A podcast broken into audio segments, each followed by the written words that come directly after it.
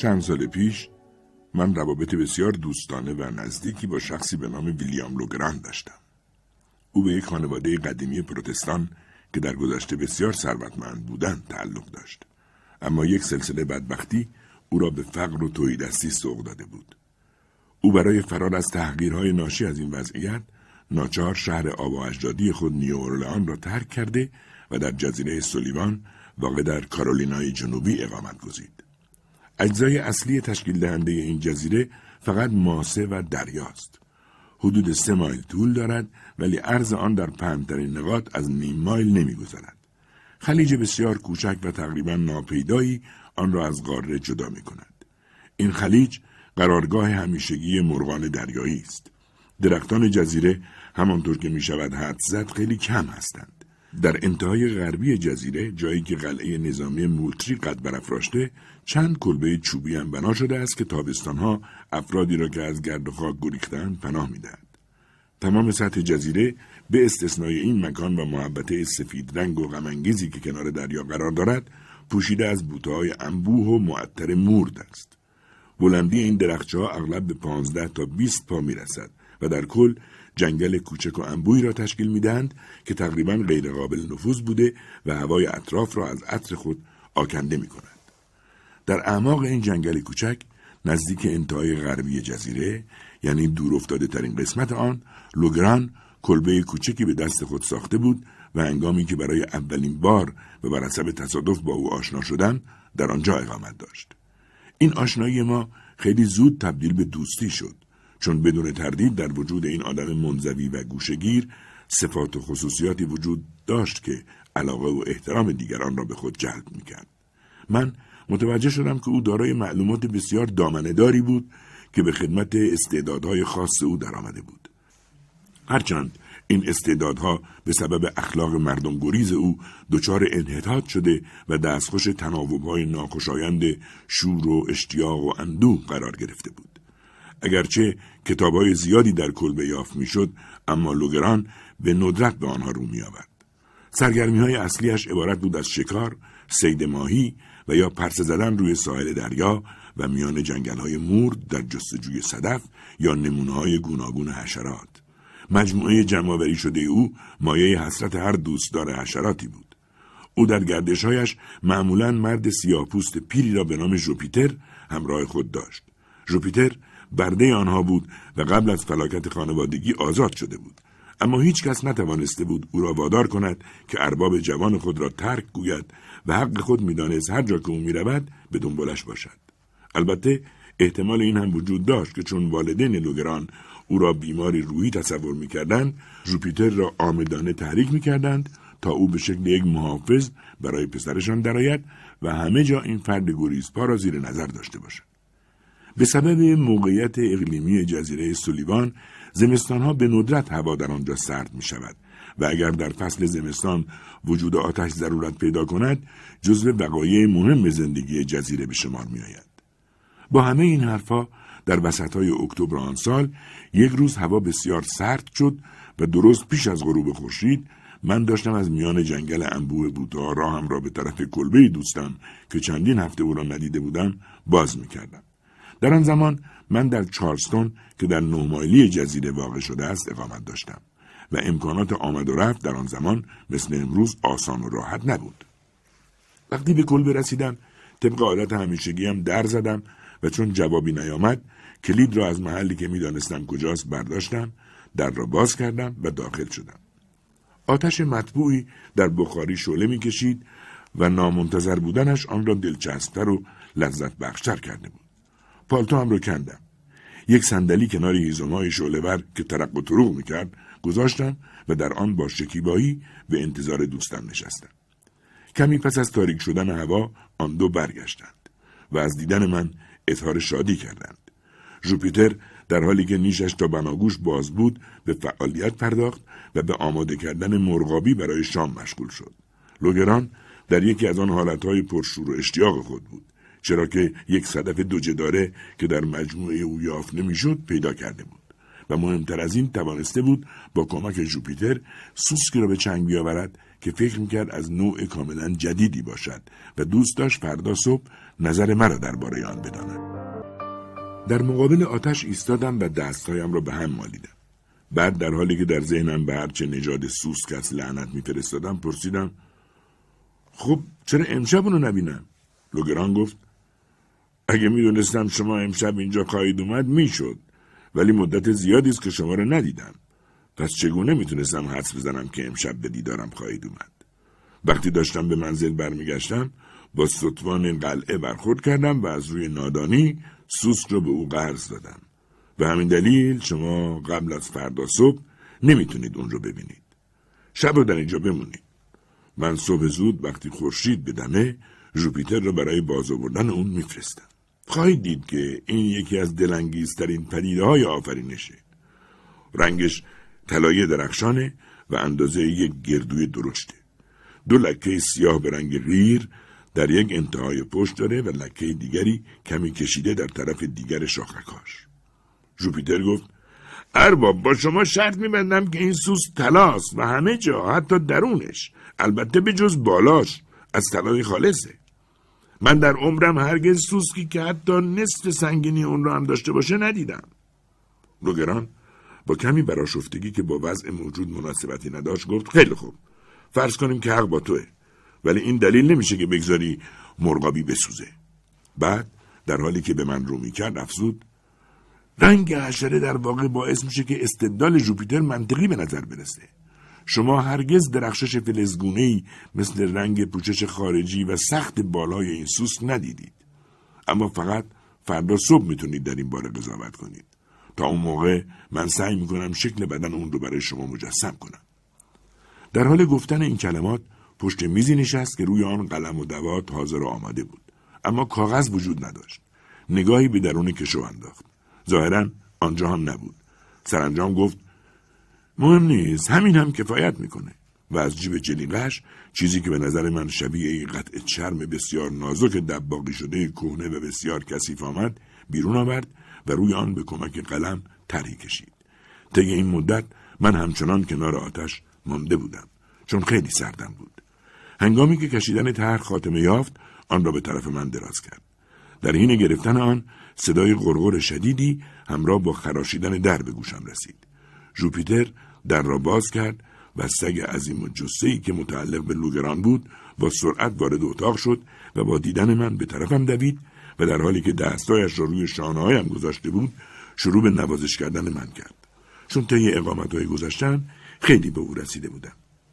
هنگامی که جست و خیزهای سگ تمام شد، من نگاهی به کاغذ انداختم و حقیقتش را بگویم از دیدن شکلی که دوستم روی آن کشیده بود کنجکاو شدم. پس از اینکه چند دقیقه ای آن را نظاره کردم گفتم: بله، اعتراف میکنم که این سوسک عجیبیه. برای منم تازگی داره و تا به حال هرگز شبیه اون رو ندیدم، اما به نظر من به جمجمه یک انسان بیشتر شباهت داره تا به یک سوسک. لوگراند تکرار کرد: جمجمه یک انسان؟ آه بله، انگار روی کاغذ چیزی شبیه به اون دیده میشه، هرچند من طرح یک سوسک رو کشیدم. گفتم: لوگراند، میترسم شما نقاش ماهری نباشید. ترجیح میدم خود جونور را ببینم تا نظر درستی درباره شکل و قیافه اون داشته باشم. دوستم با کمی کج‌خلقی پاسخ داد: بسیار خوب. نمیدونم چطور نقاشیم به این شکل در اومد. من بد نقاشی نمی کنم، یا لااقل نباید بد نقاشی کنم، چون در این رشته استادان خوبی داشتم و به خود میبالم که آدم کم استعداد یا کودنی هم نیستم. گفتم: خب بس دوست عزیز من، شما حتما شوخی میکنید، اما این طرح یک جمجمه است و حتی میتونم بگم که بر حسب کلیه نظرات علم استخوان‌شناسی یک جمجمه کامله و اگر سوسک شما شبیه این نقاشی باشه عجیبترین سوسک جهان خواهد بود. حتی میتونیم نظریه خرافاتی هم به اون نسبت بدیم. من تصور میکنم که شما میخواید به این سوسک نام سوسک شبیه جمجمه انسان بدید. در کتاب تاریخ طبیعی از این گونه اسامی بسیار یافت میشه، اما شاخک‌هایی که شما از اون سخن گفتید کجاست؟ لوگراند که به نحوی غیرعادی به هیجان آمده بود گفت: شاخک‌ها؟ شما باید بتونید اونا رو ببینید. مطمئن هستم. من اونا رو به همون وضوحی که در واقعیت وجود داره ترسیم کردم و فکر میکنم همین کاملا کافی باشه. گفتم عافیت باشه. فرض کنیم که شما اونا رو رسم کرده باشید، ولی حقیقت اینه که من اونا رو نمیبینم و در حالی که نمیخواستم بیشتر از این دوستم رو از کوره در ببرم، کاغذ را به او برگرداندم. از وضعی که پیش آمده بود سخت در تعجب بودم. اوقات تلخی او کنجکاوی مرا برمی‌انگیخت، اما آشکار بود که در طرح تصویر حشره در واقع شاخکی دیده نمی‌شد و در مجموع تصویر طوری بود که می‌شد آن را با شکل معمولی یک جمجمه انسان اشتباه گرفت. دوستم با قیافه اخمالود کاغذ را گرفته و در حال مچاله کردن و بدون شک انداختن آن درون آتش بود که ناگهان چشمش به نقاشی روی آن افتاد و تمام توجهش به آن جلب شد. در یک لحظه چهرهش به شدت سرخ شد و بعد کاملا رنگ باخت. چند دقیقه‌ای بدون اینکه از جا تکان بخورد با دقت به معاینه تصویر پرداخت. سرانجام از جایش بلند شد، شمعی از روی میز برداشت و رفت روی صندوقی که در گوشه دیگر اتاق بود نشست. آنجا دوباره با کنجکاوی به معاینه نقاشی پرداخت و آن را از هر طرف برانداز و وارسی کرد، ولی کلمه‌ای بر زبان نیاورد و رفتارش را به شدت عجیب ساخت. اما به این نتیجه رسیدم که بهتر است اوقات تلخش را با توضیح و تفسیر بیشتر تلخ نکنم. سرانجام از جیب کتش یک کیف بغلی بیرون آورد. کاغذ را با دقت لای آن گذاشت. بعد کیف را توی یکی از کشوهای میز گذاشت و آن را قفل کرد. از آن به بعد رفتارش آرامتر شد، اما دیگر آن شور و هیجان اولیه را نداشت و قیافه‌اش بیشتر حالت تمرکز ذهنی به خود گرفته بود تا اخم و اوقات تلخی. هرچه از شب میگذشت بیشتر در اندیشه هایش فرو میرفت و هیچ یک از لودگی های من نتوانست او را از آن حالت بیرون آورد. ابتدا در نظر داشتم شب را در کلبه بگذرانم، اما با دیدن خلق و خوی میزبانم بهتر دیدم مرخص شدم. او هیچ کوششی برای نگه داشتن من به خرج نداد، اما وقتی که میخواستم از او جدا شوم دستم را با گرمی و صمیمیتی بیش از همیشه فشرد. تقریباً یک ماه پس از این ماجرا که طی آن من هیچ اطلاعی از لوگراند نداشتم، یک روز ژوپیتر در چارلستون به ملاقاتم آمد. من تا به حال آن خدمتکار پیر را هرگز اینچنین ناامید و درمانده ندیده بودم و ترس برم داشت که نکند بلای بزرگی بر سر دوستم آمده باشد. پرسیدم: خب ژوپیتر، تازه چه خبر؟ حال اربابت چطوره؟ بر شیطون لعنت، حال اربابم اونطور که باید شاید خوب نیست. گفتم: حالش خوب نیست؟ از شنیدن این خبر واقعا متاسفم، اما از چه چیزی رنج میبره؟ گفت: آه، مسئله همینجاست. او از هیچ چیز اظهار ناراحتی نمیکنه، ولی با وجود این کاملا بیماره. گفتم: ژوپیتر، چرا زودتر نگفتی که لوگراند بیماره؟ آیا او بستریه؟ گفت: نه نه بستری نیست، اصلا او را نمیشه پیدا کرد. همین موضوعی که منو کاملا نگران کرده. من برای اربابم خیلی دلواپسم. گفتم: مایلم کمی از اون چه تعریف میکنی سر در بیارم. تو میگی اربابت بیماره، ولی نمیگی بیماریش چیه. قربان، اصرار در این مورد بیفایده است. ارباب میگه که مطلقاً چیزیش نیست، اما در این صورت چرا با قیافه اندیشناک اینجا و اونجا میره؟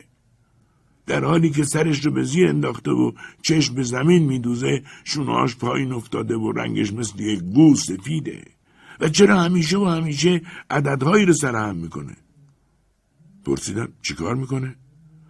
ارقامی رو با علاماتی روی یک تخته سیاه می‌نویسه.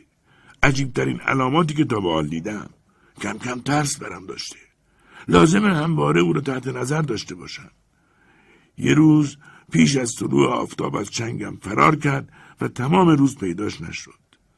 یک چوب دستی مخصوص درست کردم تا پس از برگشتش اونو با اون تنبیه کنم، اما اونقدر ضعیفم که دلم نیومد. آخه قیافش خیلی رقت‌آور شده. گفتم: اوه واقعا؟ خب از همه چیز گذشته فکر میکنم کار خوبی کردی که نسبت به این جوونه بیچاره گذشت نشون دادی. بهتره او رو چوب نزنی. شاید در وضعی نباشه که بتونه اونو تحمل کنه. از اینا گذشته. تو نمیتونی حدس بزنی چه عاملی باعث این بیماری، یا بهتر بگم تغییر رفتار او شده؟ آیا بعد از اومدن من بلایی سرش اومده؟ جواب داد نه قربان، هیچ بلایی بعد از اون به سر اون نیومده، بلکه هرچه بوده پیش از اون بوده. بله، به نظر من همون روزی که شما اونجا بودید چنین اتفاقی براش افتاده. چطور؟ منظورت چیه؟ قربان، منظورم سوسکه، همین. مطمئنم که این سوسک طلایی ارباب رو گزیده. پرسیدم دلیل تو برای چنین تصوری چیه ژوپیتر؟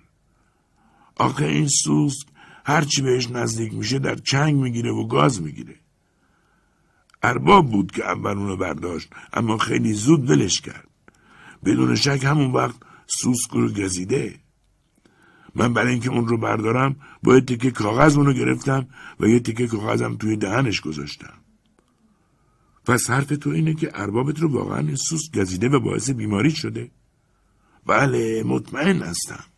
اگه این سوسک طلایی اونو نگزیده بود چرا همیشه خواب طلا میبینه؟ تو از کجا میدونی که اربابت خواب طلا میبینه؟ خودش گفته و دائما هم از طلا حرف میزنه. پرسیدم خب چه مسئله خوشایندی تو رو امروز به سراغ من آورده؟ گفت آه قربان، نامه ای از طرف آقای لوگراند براتون آوردم. و دست در جیب کرد و نامه ای در آورد و به من داد. متن نامه چنین بود: دوست عزیزم، نمیدانم چرا مدت زیادی است شما را زیارت نکردم. امیدوارم اوقات تلخی کوچکی را از طرف من برای نیامدن بهانه نکرده باشید. از دفعه گذشته که شما را دیدم مشکل بزرگی ذهن مرا به خود مشغول کرده و نگرانم کرده است. میخواهم مطلبی را با شما در میان بگذارم، اما نمیدانم چطور باید آن را مطرح کنم. چند روزی است که حالم خوب نیست و ژوپیتر هم با دلسوزی‌ها و مراقبت‌هایش حال مرا بدتر کرده است. باورت هم می شود یک روز چوب دستی بزرگی برداشته بود تا مرا با آن تنبیه کند، چرا که از چنگ او فرار کرده و رفته بودم تمام روز را تنها روی تپه‌های ساحل بگذرانم. فکر می کنم قیافه بیمار من مرا از چوب خوردن رهانید. از آن روز چیزی به مجموعه هم نیفزودم. اگر برایتان مقدور است بدون بهانه با ژوپیتر پیش من بیایید. مایلم همین امشب شما را برای موضوع مهمی ببینم. به شما اطمینان میدهم که موضوع از اهمیت فوق‌العاده‌ای برخوردار است. دوست صمیمی شما، ویلیام لوگراند. در لحن نامه چیزی وجود داشت که مرا خیلی نگران کرد. سبک نگارش آن با سبک معمولی لوگراند کاملا متفاوت بود. به چه چیزی فکر میکرد؟ چه مسئله‌ای مغز تأثیرپذیر او را تسخیر کرده بود؟ چه کار مهمی میتوانست با من داشته باشد؟ سخنان ژوپیتر وضعیت مناسبی را پیشبینی نمی‌کرد. من از ترس اینکه فشار مداوم بدبختی‌ها سرانجام مشاعر دوستم را مختل کرده باشد بر خود لرزیدم و بدون لحظه تردید خودم را آماده کردم تا همراه پیرمرد سیاه‌پوست راه بیفتم. وقتی به ساحل رسیدیم متوجه شدم یک داس و سه بیل نو کف قایری که می‌خواست ما را به جزیره برساند وجود دارد. پرسیدم معنی اینا چیه ژوپیتر؟ ارباب از من خواسته اینا رو از شهر براش بخرم و من بابت اونا پول زیادی دادم. آخه این چیزا خیلی برای ما گرون تموم میشه. گفتم به حق چیزای نشنیده؟ این ارباب تو با این داس و بیلا چی میخواد بکنه؟ قربان فکر نمی کنم خود او هم چیزی بیشتر از من و شما بدونه. خدا شاهده که همه این پیش آمده رو باید از چشم سوسک دید. چون فهمیدم از ژوپیتر که تمام حواسش متوجه سوسک بود نمیتوانم توضیح بیشتری به دست بیاورم، سوار قایق شدم. نسیم قدرتمندی ما را با سرعت به پیش راند و پس از یک پیاده روی تقریبا دو مایلی به کلبه رسیدیم. ساعت حدود سه بعد از ظهر بود. لوگراند با بی‌صبری تمام انتظار ما را میکشید. او با چنان شتابی عصبی دست مرا فشرد که سوء ظن مرا نسبت به خودش تقویت کرد. رنگش مانند یک مرده پریده بود و چشمانش از درخششی غیرعادی سرشار بود. بعد از احوال پرسی از او پرسیدم که آیا بالاخره ستوان سوسک را به او پس داده یا نه. دوستم در حالی که سرخ می‌شد جواب داد آه بله، من اون رو فردای اون روز ازش پس گرفتم و دیگه به هیچ قیمتی حاضر نیستم از اون جداشم. میدونید که نظریه ژوپیتر درباره اون کاملا درسته. با احساس قبل از وقوع حادثه اندوناک پرسیدم در چه مورد؟ در این مورد که سوسک تماما از طلای ناب ساخته شده. او این حرف را با لحنی چنان جدی و عمیق بر زبان آورد که مرا به شدت متاثر کرد. سپس لوگران ادامه داد: این سوسک برای این ساخته شده که منو ثروتمند کنه و به دارایی‌های خانوادگیم برگردونه. در واقع بخت با من یار بوده و اون رو در اختیار من گذاشته و من دیگه کاری ندارم جز اینکه به طرز مناسبی از اون استفاده کنم. اونگاه به طلایی خواهم رسید که سوسک مرا به اون راهنمایی کرده. ژوپیتر، سوسکو بیار اینجا. چی؟ سوسک؟ من ترجیح میدم با این موجود هیچ سر و کاری نداشته باشم. بهتر خودتون اونو بردارید. با شنیدن این سخنان لوگران از جا بلند شد و با قیافه جدی به سراغ سوسک رفت که زیر حباب شیشه‌ای جا داده شده بود. سوسک عجیبی بود که میبایست از نقطه نظر علمی ارزش زیادی میداشت. پوسته‌های سفت بالهایش بیش از حد سخت و درخشان بود و واقعاً حالت طلای صیقل یافته را داشت. حشره به نحو قابل ملاحظه‌ای هم سنگین بود و با در نظر گرفتن کلیه جهات نمیتوانستم ژوپیتر را به سبب نظریه‌اش درباره طلا بودن سوسک ملامت کنم. اما اینکه لوگران هم در این مورد با او هم عقیده شده باشد درکش برایم ناممکن بود و اگر تمام عمرم را هم صرف می‌کردم نمی‌توانستم معمایش را حل کنم. وقتی از معاینه حشره فارغ شدم دوستم گفت: من برای این دنبالتون فرستادم که با شما مشورت کنم و ازتون برای انجام خواسته‌های سرنوشت کمک بخوام. حرفش را قطع کردم و گفتم: لوگران عزیز، شما مطمئناً حالتون خوب نیست و خیلی بهتره که احتیاط کنید و در بستر بخوابید. منم چند روزی کنار شما خواهم موند تا بهبود پیدا کنید. شما تب دارید. دوستم نبضش را پیش آورد و گفت: فکر نکنم تب داشته باشم. نبضش را گرفتم ولی کوچکترین نشانه ای از تب نیافتم. خودم را نباختم و ادامه دادم: اما خیلی امکان داره که شما بیمار باشید بدون اینکه تب داشته باشید. به همین دلیل باز میگم بهتره هرچه زودتر به رخت خوابتون برید. گفت: اشتباه میکنید. من حالم کاملا خوبه. هرچند هیجان زدم. اگر شما خواهان سلامتی من هستید بهتره منو از شر این هیجان نجات بدید. برای این کار چیکار باید بکنم؟ خیلی آسونه. ما باید برای انجام یک مأموریت به کنار تپه‌های ساحل بریم. شما تنها فرد مورد اطمینان من هستید که میتونم به او اعتماد کنم. پس از انجام این مأموریت چه شکست بخورم، چه موفق بشم، هیجانم آرام خواهد شد. پاسخ دادم: با کمال میل حاضرم هر کاری که از دستم ساخته از انجام بدم. اما غیبت ما چه مدت طول میکشه؟ گفت: احتمالاً تمام شب. ما باید سریع بریم و در هر حال پیش از طلوع آفتاب برگردیم. گفتم: قسم میخورید که بعد از این ماجرا به خونه برگردید و از دستورات من مثل دستورات یک پزشک پیروی کنید؟ جواب داد: بله، قول میدم. حالا بریم که وقت کافی نداریم هدر بدیم. من با دلی گرفته دنبال دوستم راه افتادم. ساعت چهار بعد از ظهر بود که من و لوگران و ژوپیتر همراه سگ آنها حرکت کردیم. ژوپیتر داس و بیلها را برداشت. اصرار داشت خودش آنها را حمل کند، شاید برای اینکه دست اربابش به آنها نرسد. من وظیفه حمل و محافظت از دو فانوس را به عهده داشتم، اما لوگران فقط به آوردن سوسک اکتفا کرده و در حالی که آن را به انتهای نخی بسته بود دور خود میچرخاند. وقتی من این علایم جنون را در دوست بیچاره‌ام مشاهده کردم تقریبا نمیتوانستم از ریختن اشک خودداری کنم. به هر حال به این نتیجه رسیده بودم که برای معالجه او بهتر است فعلا به خواسته های خیال پردازانش گردن بگذارم. با همه این حرفا نمیتوانستم اطلاعاتی روشن در مورد هدف او از این مأموریت کسب کنم. او موفق شده بود مرا قانع کند که همراهش بروم و به نظر می رسید دیگر تمایلی به گفتگو درباره مأموریت نداشت. هرچه می پرسیدم فقط یک جواب می داد: صبر کنید، خواهیم دید. ما به طرف شمال غربی جزیره رفتیم که منطقه فوق‌العاده وحشی و متروک به نظر می رسید و ممکن نبود تا آن زمان پای هیچ انسانی به آنجا رسیده باشد. لوگران مصممانه جلو می رفت. فقط گهگاه می ایستاد تا بعضی علایمی را که قبلا خودش در طول مسیر گذاشته بود بررسی کند. به این ترتیب ما حدود دو ساعت راه رفتیم. خورشید داشت غروب میکرد که وارد منطقه شومتر و تاریکتر شدیم. این منطقه بر فراز قله‌ای با پرتگاه‌ها و نشیب و فرازهای فراوان قرار داشت و سطحش پوشیده از سنگ‌های بزرگ بود. تعدادی درخت هم لابلای سنگ‌ها دیده میشد. راه چنان از خار و خاشاک پوشیده شده بود که بدون کمک داس نمیشد جلو رفت.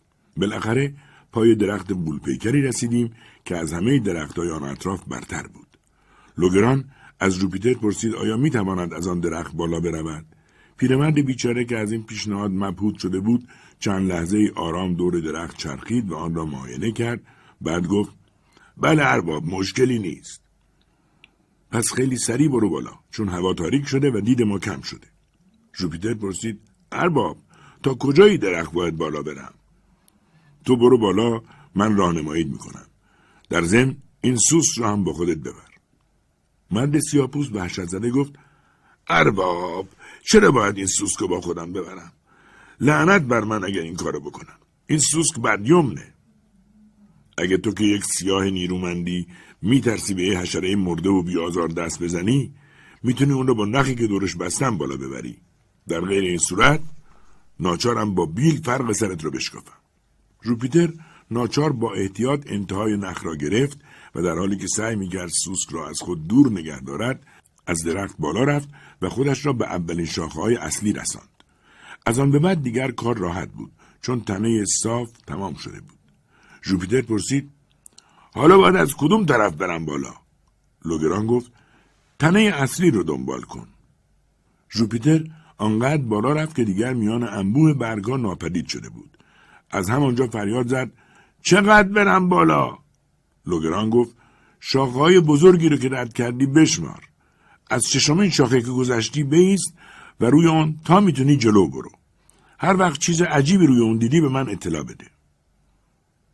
دیگر شکی نداشتم که دوستم دچار اختلال مشاعر شده و داشتم نگران میشدم که چطور میتوانم او را به کلبه برگردانم. باز صدای ژوپیتر شنیده شد که میگفت من میترسم بیشتر از اون روی شاخه جلو برم. تقریبا سر تا سر اون خشک شده. لوگران با صدایی که از هیجان میلرزید فریاد زد گفتی که اون شاخه خشک شده ژوپیتر؟ بله ارباب، مثل یه میخ چوبی شده. لوگران که اندیشمند به نظر میرسید گفت خداوندا، چیکار باید کرد؟ من خوشحال بودم که بالاخره میتوانم از موقعیت استفاده کنم و کلمه عاقلانه بگویم. گفتن میپرسی چیکار باید کرد؟ خیلی ساده است. برگردیم کلبه و استراحت کنیم، دیر وقته. به علاوه قولی که من دادی در خاطر داشته باش.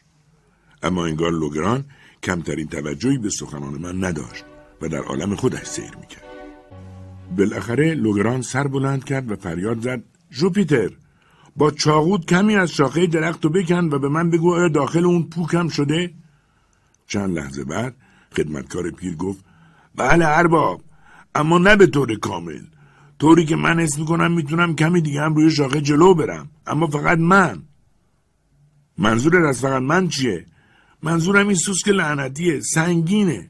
اگه اونو پایین بندازن شاخه بدون شکسته شدن میتونه وزن سیاپوستی تنها رو تحمل کنه. لوگران فریاد زد چه حرفای احمقانه‌ای میزنی؟ اگه سوسک پایین بندازی گردنت میشکنم. صدای منو میشنوی؟ بله ارباب، لازم نیست با یه سیاه پیر اینطور رفتار کنی. بسیار خوب، حالا درست گوش کن ببین چی میگم. اگه بتونی جلوتر بری، وقتی پایین اومدی یه دلار نقره جایزه میگیری. سیاپوس با کندی پاسخ داد ارباب، حالا تقریبا نوک شاخه رسیدم. لوگران که از شادی در پوست نمیگنجید فریاد زد خب چه چیزی اونجا دیده میشه؟ یه جمجمه، انگار یه نفر سرش روی شاخه جا گذاشته و کلاغا گوشتاشو خوردن. گفتی یه جمجمه؟ بسیار خوب، ببین اون رو با چه چیزی به درخت بست کردن. اوه، به جان خودم چیز عجیبیه. یک میخ بزرگ تو جمجمه وجود داره که اون رو به درخت میخکوب کرده. خب ژوپیتر، حالا درست اون چیزی که میگم انجام بده. میشنوی چی میگم؟ بله ارباب. خوب دقت کن. چشم چپ جمجمه رو پیدا کن. اوه خنده داره. اصلا چشم چپی وجود نداره. لوگراند غریب.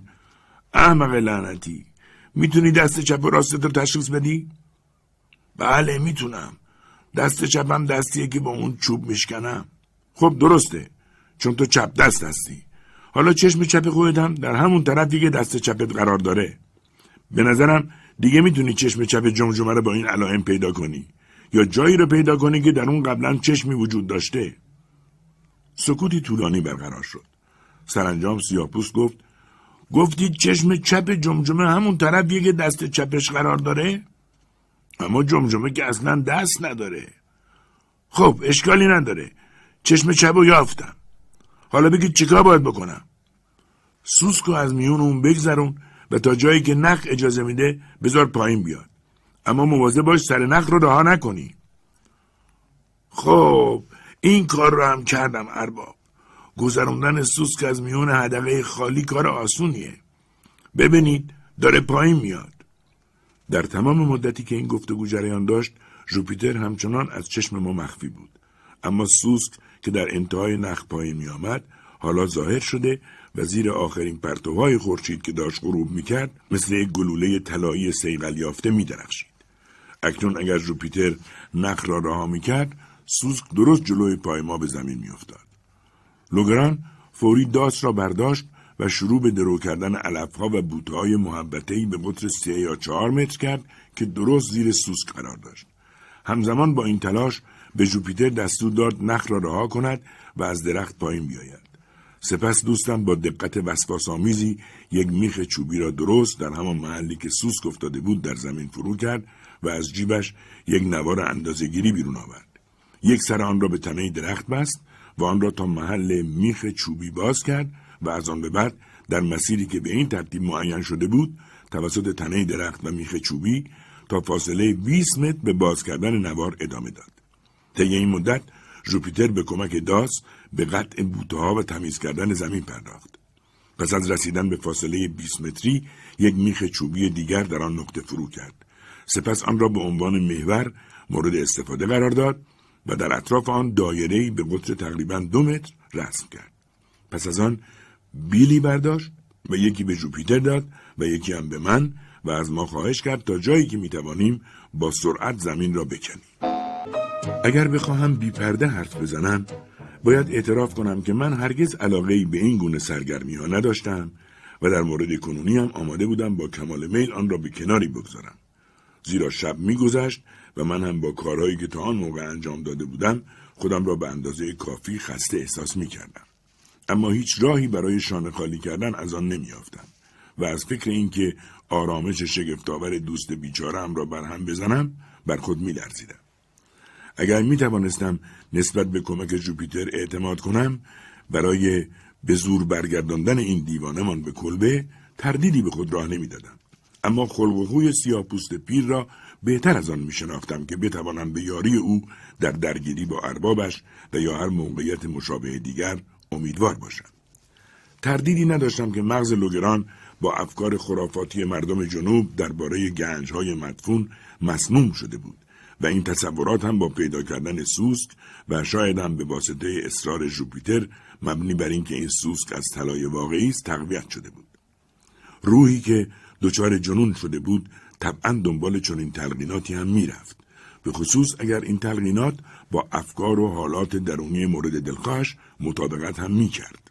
آنگاه سخنان این جوان بیچاره درباره اینکه این سوسک موجبات ثروت و مکنت او را فراهم خواهد کرد هم به خاطرم آمد و از این نظر خیلی ناراحت و منقلب شدم.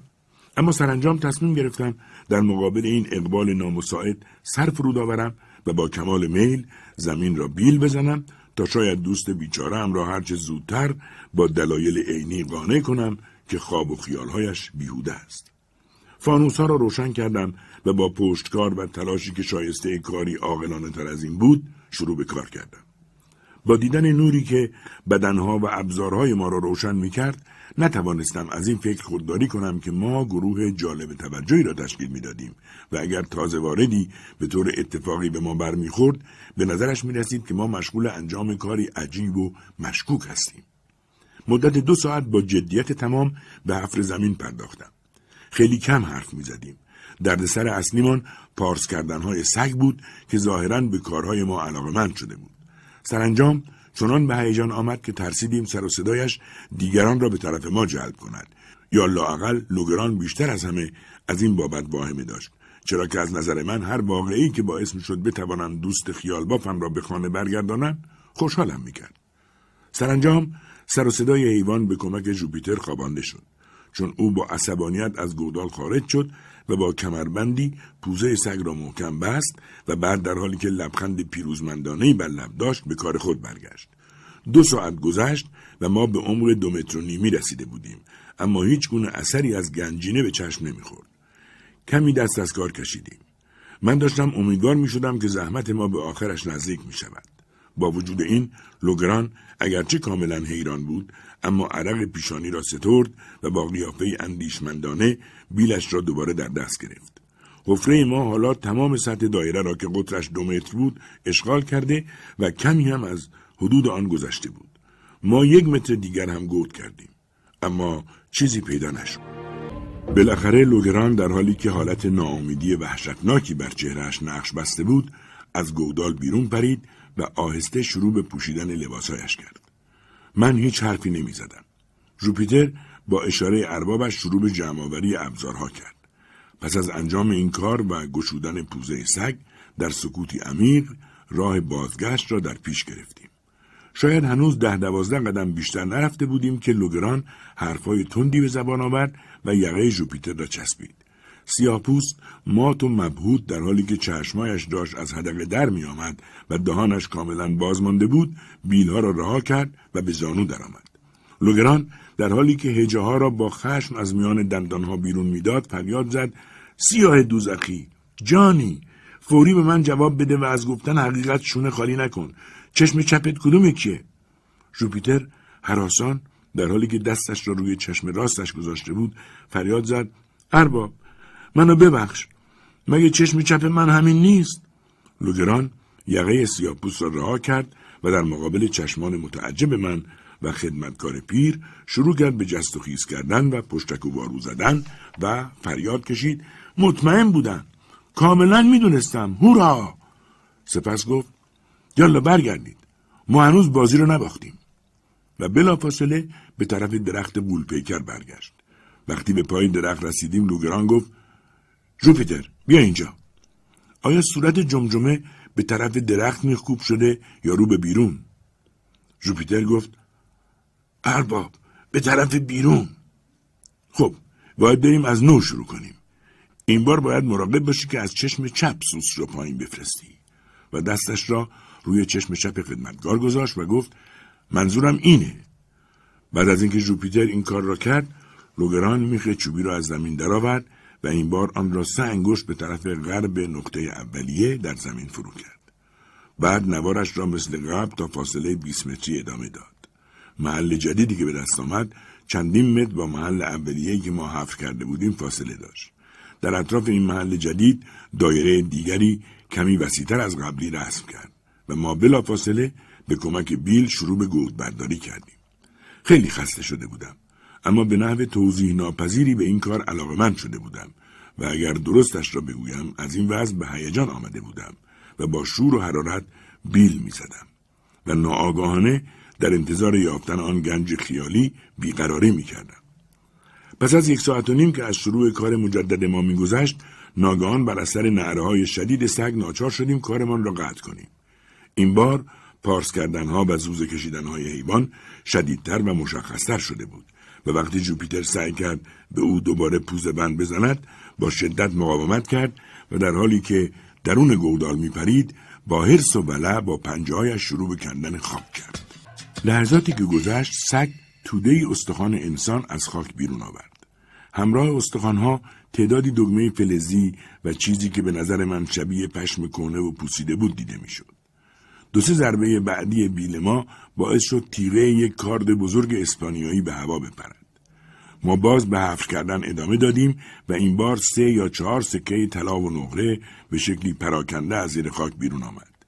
ژوپیتر با دیدن آنها نمیتوانست جلوی خوشحالیش را بگیرد، اما چهره اربابش نارضایتی وحشتناکی را نشان میداد.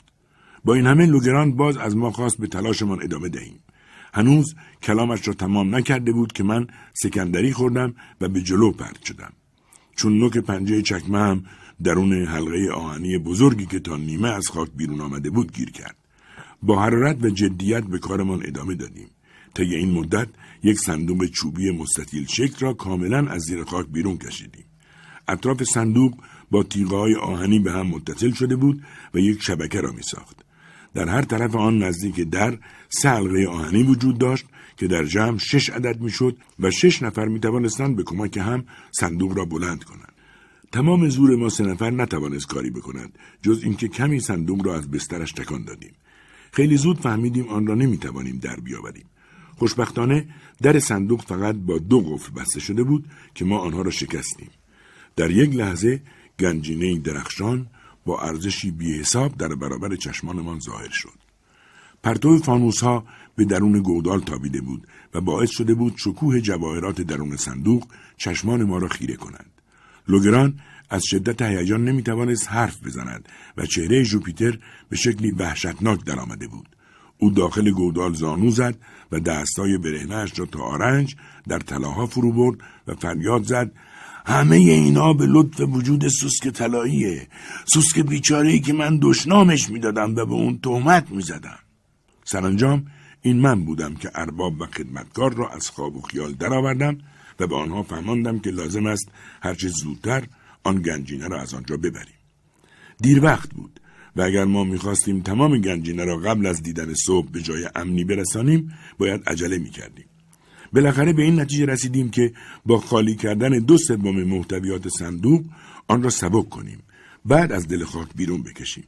جواهراتی را که از صندوق خارج کردیم زیر بوته‌ها و تحت مراقبت سگ قرار دادیم و ژوپیتر به ایوان دستور داد تا مراجعت ما از کنار آنها دور نشود. بعد صندوق را شتابان به کلبه بردیم. آنقدر خسته بودیم که ناچار شدیم دو ساعتی استراحت کنیم و شام بخوریم. بعد با سه کیسه بزرگ به کوهستان برگشتیم. کمی قبل از ساعت چهار صبح به گودال رسیدیم.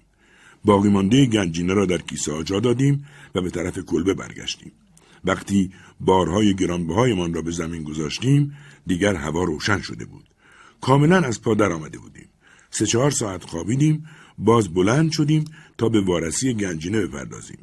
صندوق لبریز از اشیای قیمتی بود و ما تمام روز و قسمت اعظم شب بعد را به صورت برداری از محتویات آن گذراندیم. هیچ نظم و ترتیبی در نظر گرفته نشده و همه چیز در هم و برهم درون صندوق جای داده شده بود. وقتی با دقت تمام آنها را طبقه بندی کردیم، خودمان را در تملک ثروتی یافتیم که از تمام آنچه که می توانستیم فرض کنیم فراتر می رفت. ارزش تقریبی سکه ها با ارزیابی دقیق آنها بر حسب قیمت روز به چهارصد و پنجاه هزار دلار بالغ می شد.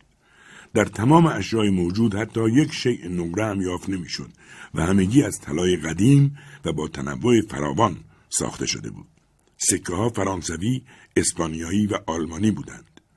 چند گینه انگلیسی و چند سکه دیگر هم که تا آن زمان نظیرشان را ندیده بودیم میانشان یافت می شد. چندین سکه خیلی بزرگ و سنگین هم وجود داشت که از فرط فرسودگی نتوانستیم نوشته‌های رویشان را تشخیص بدهیم. هیچ گونه پول آمریکایی در بین سکه‌ها نبود، اما ارزیابی جواهرات کاری دشوارتر بود. در میان الماس‌ها تعدادی بسیار زیبا و خوشتراش دیده می‌شد. مجموعه آنها بالغ بر صد و ده قطعه می‌شد که هیچ کدام هم ریز نبود. هجده قطعه یاقوت با درخشندگی فراوان، سیصد و ده قطعه زمرد همگی بسیار زیبا، بیست و یک قطعه یاقوت کبود و یک عدد چشم خورشید. تمام این سنگ‌ها از زینت‌آلاتی که در آنها کار گذاشته شده بودند پیاده شده و در هم و بر هم در صندوق ریخته شده بود. اما خود زینت‌آلات که ما برای آنها طبقه بندی جداگانه‌ای از سایر طلاها قائل شده بودیم، به نظر می‌رسید قابل شناسایی نباشند، چون با ضربات چکش خرد شده بودند. علاوه بر آنچه که گفتم، تعداد زیادی زینتارات سنگین طلا هم وجود داشت. نزدیک دویست عدد انگشتر و گوشواره سنگین وزن، سی عدد زنجیر زیبا و اگر حافظه هم اشتباه نکند، هشتاد و سه عدد صلیب بسیار بزرگ و سنگین، پنج عدد عودسوز طلا با ارزشی بسیار زیاد، یک جام بسیار بزرگ طلا که با برگ مو و تصاویری از خدمتگزاران باکوس با مهارت کنده‌کاری شده بود و نیز دو قبضه شمشیر که به شکلی عجیب روی آن کار کرده بودند و اقلام دیگری که حالا به یاد ندارم. وزن این اشیا از صد و هشتاد کیلوگرم بیشتر بود. در این ارزیابی من فراموش کردم از صد و نود و هفت عدد ساعت طلای جیبی بسیار عالی نام ببرم که سه عدد آنها هر کدام پانصد دلار ارزش داشت. خیلی از این ساعتها کهنه و قدیمی بود و از نظر تعیین وقت دیگر ارزشی نداشت، چون قسمت‌های داخلی آن بر اثر رطوبت خاک زنگ زده بود، اما همگی به طرز باشکوهی با جواهرات گوناگون زینت یافته و قاب آنها از ارزشی بسیار فراوان برخوردار بود. آن شب ما کلیه محتویات صندوق را حدود یک و نیم میلیون دلار برآورد کردیم و هنگامی که بعدها جواهرات و سنگ‌های گرانبها را پس از برداشتن چند عدد از آنها برای مصارف خودمان منظم و صورت برداری کردیم، متوجه شدیم که بهای گنجینه را به طور شگفت‌آوری کم ارزیابی کرده بودیم. وقتی صورت برداریمان را تمام کردیم و هیجان شدیدمان تا حد زیادی فروکش کرد، لوگران که مشاهده می‌کرد من بی‌صبرانه منتظر پی بردن به راه حل این معمای اعجاب‌آور هستم، شروع به دادن توضیحاتی درباره جزئیات کامل مراحل گوناگون کار کرد و گفت: شما اون شب رو که من طرح زمختی از سوس کشیدم و به شما نشون دادم حتما به خاطر دارید. همچنین یادتون میاد که من از اصرار شما مبنی بر اینکه تصویر شبیه یک جمجمه انسانه تا حدی جا خوردم. دفعه اول که شما این تذکر رو دادید تصور کردم شوخی میکنید. سپس به یاد لکه های مخصوص پشت حشره افتادم و پیش خودم قبول کردم که برداشت شما چندان هم بی ربط نبوده. ولی لحن طنزآمیز شما در مورد استعداد نقاشیم مرا خشمگین کرد، چون همه بر این عقیده بودند که من خوب نقاشی میکشم. لذا وقتی که شما تکه پوست آهو را به من پس دادید، در یک لحظه از روی عصبانیت تصمیم داشتم اون را مچاله کنم و تو آتیش بندازم. گفتم: منظورتون از تکه پوست آهو همون تکه کاغذه؟ بله، ولی ظاهرا شبیه کاغذ بود و خود منم اولش فکر کردم یه تکه کاغذه، اما وقتی که خواستم روی اون نقاشی کنم فوری پی بردم که یه تکه پوست بسیار نازک آهوه. اگر یادتون باشه پوست خیلی کثیف بود. در لحظه‌ای که میخواستم اون را مچاله کنم چشمم به نقشی افتاد که شما هم اون را دیده بودید و هنوز هم میتونید ببینید. لوگران ادامه داد: چقدر متعجب شدم وقتی که تصویر مشخص یک سر مرده رو درست در جایی که من طرح سوسک رو کشیده بودم دیدم. برای یک لحظه گیجتر و مبهوت‌تر از اون شدم که بتونم درست فکر کنم. میدونستم که طرح من در تمام جزئیاتش با این تصویر جدید متفاوت بود. اون وقت یه شمع برداشتم و طرف دیگه اتاق نشستم و به تجزیه و تحلیل دقیق‌تری از تکه پوست پرداختم. با برگردوندن اون طرح خودم را همونطور که کشیده بودم در اون طرف پوست یافتم. اولین احساسم از کشف این موضوع فقط تعجب بود. واقعاً شباهت‌های قابل ملاحظه‌ای بین کلیات دو تصویر وجود داشت و این یک تصادف شگفت‌آور بود که تصویر یک جمجمه که من از اون بی اطلاع بودم و در طرف دیگر پوست رسم شده بود، درست زیر طرحی که من از سوسک کشیده بودم قرار بگیره. اون هم جمجمه‌ای که چه از لحاظ حدود و چه از لحاظ ابعاد درست به اندازه طرح من باشه. در واقع عجیب بودن این تصادف برای یک لحظه منو مبهوت کرد و این نتیجه معمولی این گونه تصادف هاست، چون ذهن سعی میکنه رابطه بین علت و معلول بیابه و چون از یافتن اون عاجز میمونه دچار یک نوع فلج و جمود موقتی میشه. وقتی من از این حالت بهت بیرون اومدم احساس کردم اندیشه دیگری به تدریج در من پایه میگرفت که به شکل دیگری حتی بیش از اون تصادف منو متعجب میکرد. به وضوح و قاطع به خاطر آوردم زمانی که طرح سوسک رو روی قطع پوست رسم میکردم هیچ گونه تصویر روی اون نقش نشده بود و کاملا از این موضوع مطمئن بودم، چون یادم هست که به دنبال یافتن قسمت تمیزی روی اون پشت روی پوست رو با دقت برانداز کرده بودم. در این کار واقعا رازی وجود داشت که خودم رو قادر به کشف اون نمیافتم. از اون لحظه به بعد به نظرم اومد که بارقه ضعیفی در عمیق‌ترین بخش ذهنم درخشیدن آغاز میکنه. پس از اون مصممانه از جا بلند شدم و در حالی که تکه پوست رو با دقت در دست میفشردم، هر گونه اندیشه درباره اون رو به وقتی موکول کردم که تنها بمونم.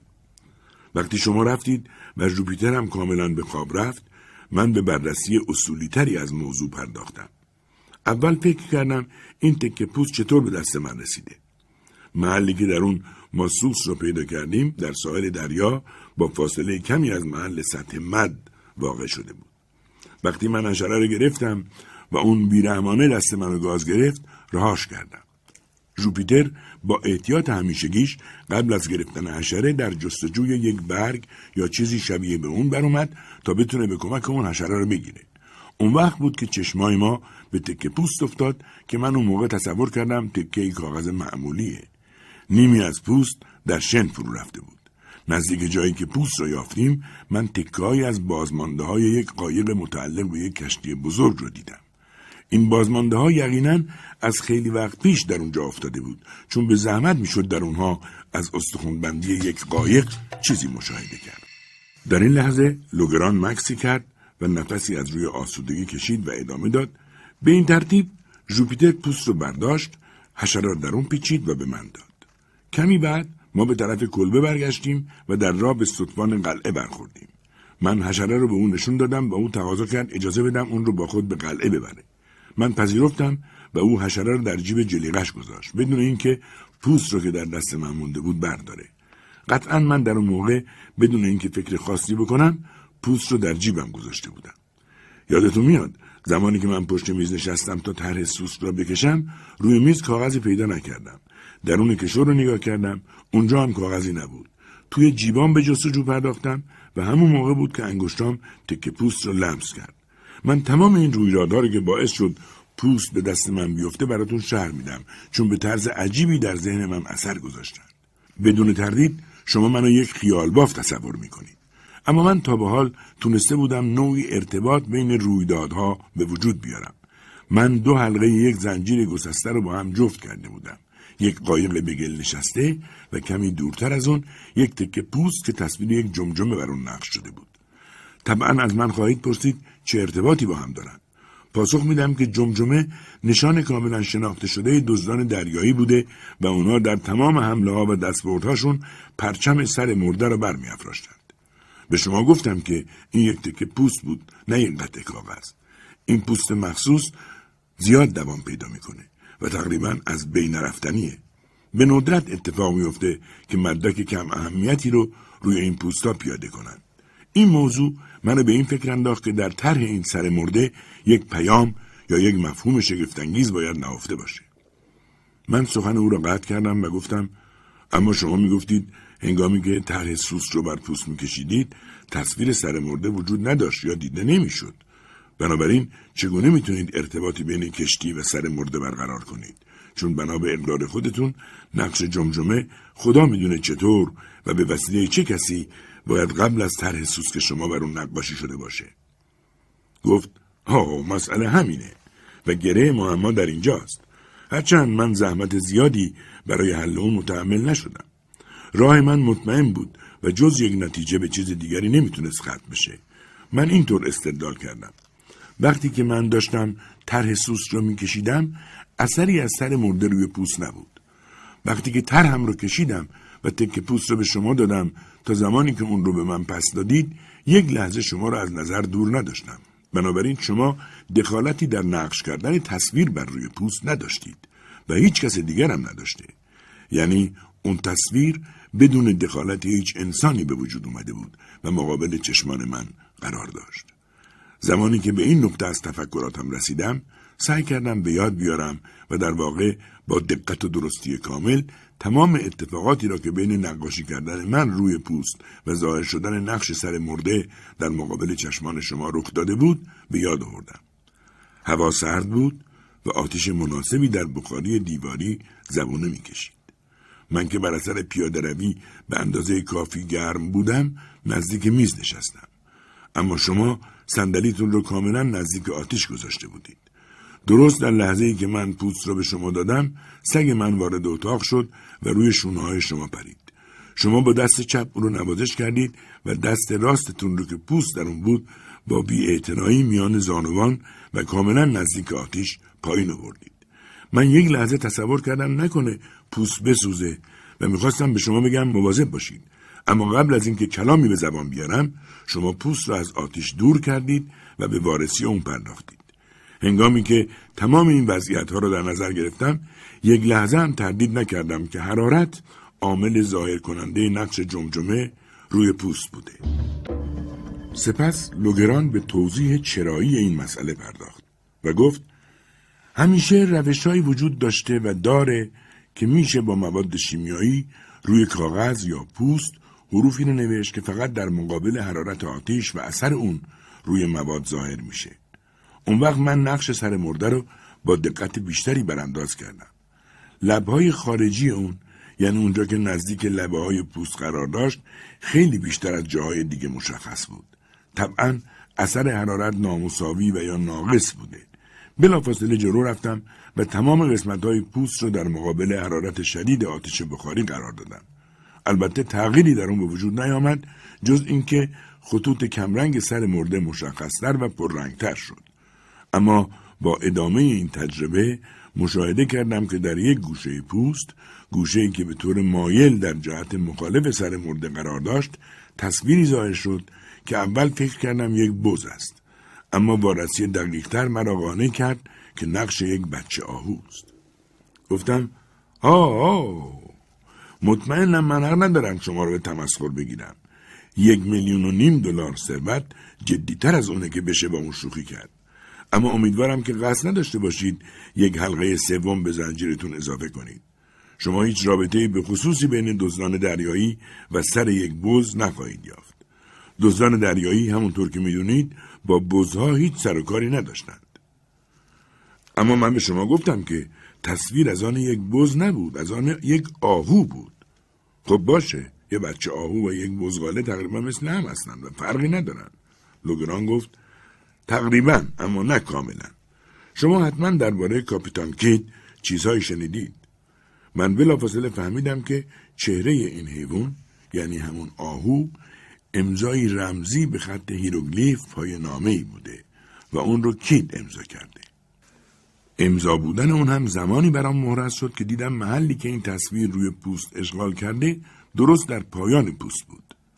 البته از مشخص نشدن متن نامه روی پوستم به طرز دل‌آزاری دچار نومیدی شدم. گفتم شما انگار دنبال تایید فرضیتون میگشتید. گفت بله. واقعیت اینه که من تحت نفوذ یک احساس مقاومت ناپذیر درونی مبنی بر رسیدن به یک ثروت بزرگ و قریب الوصول بودم و چراش رو نمیدونستم. شایدم همه اینها ناشی از یک میل درونی بود تا یک اعتقاد قطعی. البته تصور نکنید که مزخرفات ژوپیتر درباره طلای ناب بودن سوسک میتونسته اثری در تخیلات من گذاشته باشه. به علاوه همه این رخدادها و تصادفها واقعا خیلی غیرعادی و شگفت‌آور بودند. آیا به جنبه عارضی و اتفاقی این ماجرا خوب توجه کردید؟ تمام اون رویدادها درست در روزی از سال اتفاق افتاد که هوا اونقدر سرد شده بود و در نتیجه نیاز به روشن کردن آتش بود و بدون دخالت سگ، اون هم درست در همون لحظه وارد شدن به اتاق، ما هرگز از وجود سر مرده روی پوست آگاه نمی شدیم و دنبال بقیه اقدامات برای یافتن گنج نمی رفتیم. با هیجان گفتم بسیار خوب، بسیار خوب، ادامه بدید. من مثل اسفند رو آتش برای شنیدن بقیه ماجرا در تب و تابم. لوگراند گفت بسیار خوب. شما حتما با قصه های بیشماری که درباره گنجینه‌های کاپیتان کید و دستیارانش نقل میشه آشنایی دارید. به نظر من همه این قصه ها میبایست پایه و اساسی داشته باشه. از طرفی کسی درباره پیدا شدن اون گنجینه‌ها حرفی نزده، یعنی هنوز سر جای خودشون بودن. به نظر من حادثه‌ای مثل گم شدن تکه پوست که محل گنج بر اون درد شده بود، باعث شده بود که کاپیتان کید گنج رو پیدا نکنه.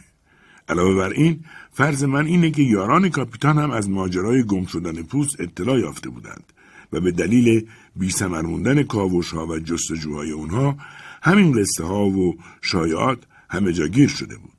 به این ترتیب من هم مثل بقیه مردم می دونستم که کید ثروت سرشاری جمع کرده و این ثروت هنوز در زیر زمین محفوظ مونده. البته زیاد هم متعجب نشید اگه بگم که در خود احساس امیدی تا سرحد یقین می کردم که این تکه پوست با اون وضع عجیبی که من یافته بودم شامل یادداشت گم شده درباره مخفیگاه گنج خواهد بود.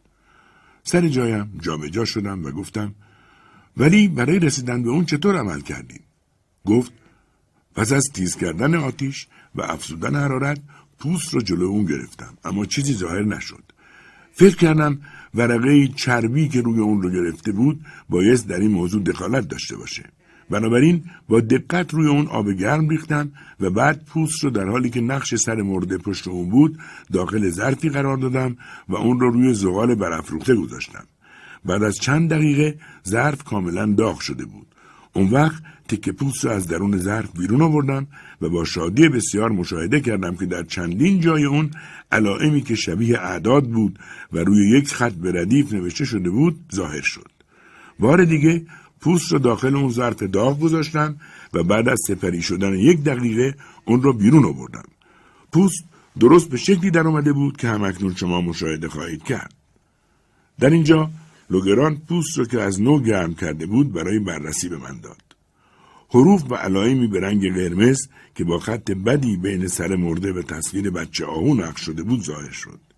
من تکه پوست را به او پس دادم و گفتم اما من چیزی از اون سر در نمیارم. لوگراند گفت با وجود این مطمئنم که راه حل اونطور که در وهله اول به نظر میرسه دشوار نیست. این حروف و علائم همونطور که هر کس میتونه حدس بزنه اعدادی رو تشکیل میدن، یعنی هر حرف نماینده یک عدده. اما تا اونجا که ما کید رو میشناسیم فکر نمی کنم اون قادر به ساختن نمونه‌ای از کلمات معمایی و مبهم و پیچیده باشه. بنابراین فکر کردم که این مفاهیم معمایی باید به نوعی خیلی ساده باشد، هرچند به شکلی که در فکر ناقص یک دریانورده بدون داشتن کلید کاملا غیر قابل فهم جلوه میکنه. در این لحظه لوگراند ساکت ماند تا واکنش مرا ببیند. این بود که گفتم ولی شما ظاهرا اون رو حل کردید. لبخند زد و گفت خیلی هم ساده. من معماهایی هزارون بار پیچیده تر از این را هم حل کردم. به نظرم جای تردیده که اگر هوش و ذکاوت انسانی بتونه معمایی را ایجاد کنه، هوش و ذکاوت انسانی دیگر نتونه با سعی و دقت کافی همون را حل کنه. در مورد حاضر هم اولین پرسشی رو که باید به اون پاسخ میدادم یافتن زبان اعداد بود، چون اصول حل کردن به خصوص وقتی که پای اعداد ساده در میون باشه به مفهوم باطنی هر عدد مربوط میشه. برای این کار معمولا راه دیگری وجود نداره جز اینکه شما یکی پس از دیگری و با پیروی از اصل احتمالات تمام زبانهایی رو که برای شما آشناست به کار بگیرید تا زبان مورد نظر رو پیدا کنید. اما در مورد معمای مورد نظر ما هر گونه دشواری رو امضای روی پوست حل کرده بود و ایجاد کلید معما روی کلمه کید فقط در زبان انگلیسی میسر بود. از طرفی ملاحظه می‌کنید که بین کلمات رمزی یاد شده فاصله‌ای وجود نداره. اگر فاصله وجود داشت کار کشف رمز به نحو عجیبی آسون می‌شد. در این صورت من به وسیله مقایسه با متن و تجزیه و تحلیل کلمات کار رو شروع می کردم و راه حل رو می یافتم. اما چون فاصله‌ای وجود نداشت، اولین وظیفم طبقه بندی و تعیین کلمات غالب و بیشتر تکرار شده و همچنین کلمات کم به کار رفته بود. من همه علایم را شمردم و جدول اعدادی به شکل زیر تنظیم کردم. عدد هشت سی و سه بار تکرار شده. عدد چهار نوزده بار به کار رفته. عدد پنج دوازده بار به کار رفته و عدد شیش یازده بار و عدد صفر پنج بار. به همین ترتیب بقیه را هم مشخص کردم. عدد پنج معلوم بود که معرف حرف A است. عدد هشت حرف H.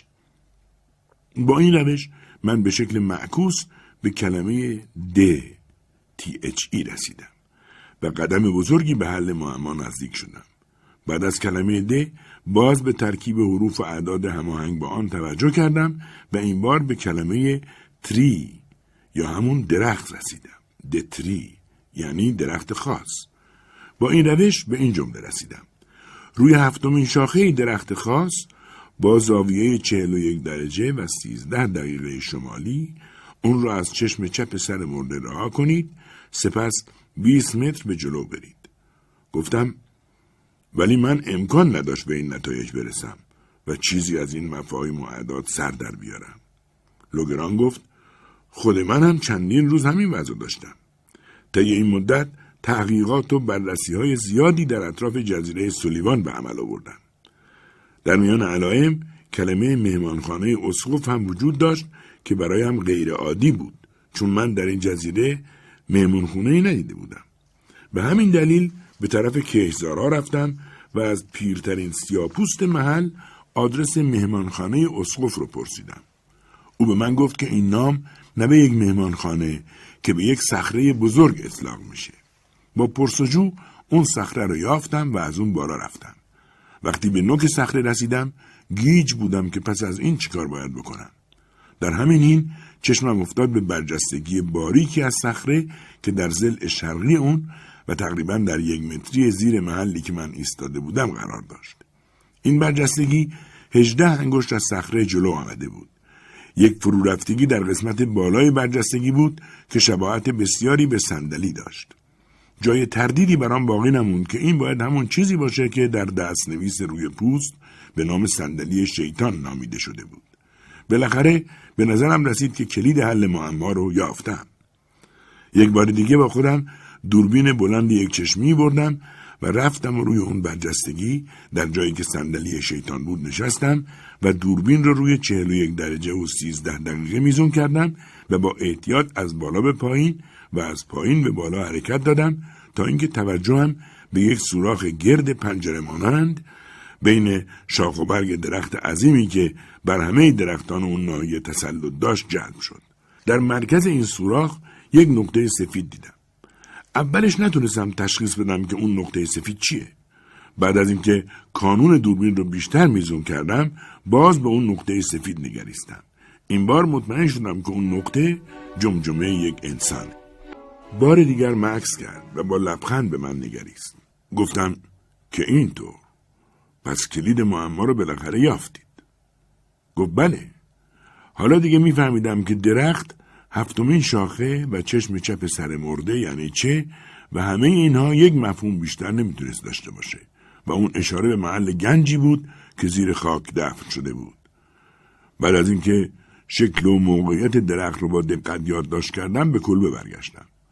وقتی پایین اومده بودم هر قدر نگاه کردم دیگه نمیتونستم اون سوراخ مدور رو ببینم و به این ترتیب فهمیدم که اون سوراخ فقط از یک نقطه قابل رؤیته و اون نقطه هم بالای صخره بعد از نشستن بر صندلی شیطان به چشم میخوره. در مورد بقیه ماجرا فکر میکنم شما به اندازه من در جریان اون هستید، چون ژوپیتر را دنبالتون فرستادم.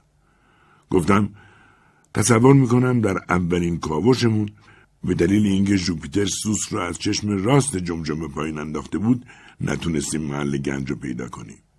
جواب داد دقیقاً. این بی‌توجهی یک فاصله تقریباً دو انگشت و نیمی ایجاد کرد. اگر گنج درست در زیر محل افتادن سوسک مخفی شده بود، این تفاوت چندان مهم نبود. اما محل اصلی دو نقطه‌ای بودند که برای تعیین مسیر رسیدن به مکان اصلی به کار می‌رفتند. طبیعتاً اشتباهی که در مبدأ ناچیز بود، هرچه خط سیر از آن فاصله می‌گرفت زیادتر می‌شد. و وقتی به فاصله بیست متری رسیدیم، کاملاً از نقطه مورد نظر پرت افتاده بودیم. اگر من مطمئن نبودم که در اونجا گنجی مدفونه، اشتباه ژوپیتر در پایین انداختن سوسک میتونست تمام زحماتمون رو به هدر بده. خندیدم و گفتم اما خودنمایی‌های شما و رفتار رسمیتون وقتی سوسک رو این طرف اون طرف میبردید همه عجیب بود. من فکر میکردم که به طور قطع شما دیوانه شدید. حالا بگید چرا اصرار داشتید که حتما سوسک به جای هر چیز دیگری مثل گلوله فلزی از چشم جمجمه پایین انداخته بشه؟ آیا در نقش اشاره‌ای هم به سوسک شده بود؟ گفت راستش رو بخواید چون از بدگمانی‌های شما ناراحت شده بودم تصمیم گرفتم با اسرارآمیز جلوه دادن ماجرا قدری تنبیهتون کنم. تأکید تو و ژوپیتر در مورد سنگینی عجیب سوسک این فکر رو به سر من انداخت که از اون به جای گلوله برای پایین انداختن از درخت استفاده کنم. گفتم آها، حالا فقط یه موضوع مونده که فکر منو به خود مشغول کرده. اونم اسکلت هاییه که در گودال پیدا کردیم. ماجرای اون چیه؟ پاسخ داد منم پاسخ روشنی برای اون ندارم، اما میتونم فرض کنم که کید برای مخفی کردن گنج ناچار بوده از کسانی کمک بگیره. این کار برای حمل جواهرات و همینطور کندن خاک و دفع کردن صندوق لازم بوده، اما پس از اینکه کارش به پایان رسیده به این نتیجه رسیده که بهتره هر کس که از این راز با خبر سر به نیستش کنه. شاید دو ضربه کلنگ وقتی که اونها درون گودال بودن برای کشتنشون کافی بوده. شاید هم ده دوازده ضربه، نمیدونم، و هیچ کس دیگه هم نمیتونه این واقعیت رو برای ما بیان کنه.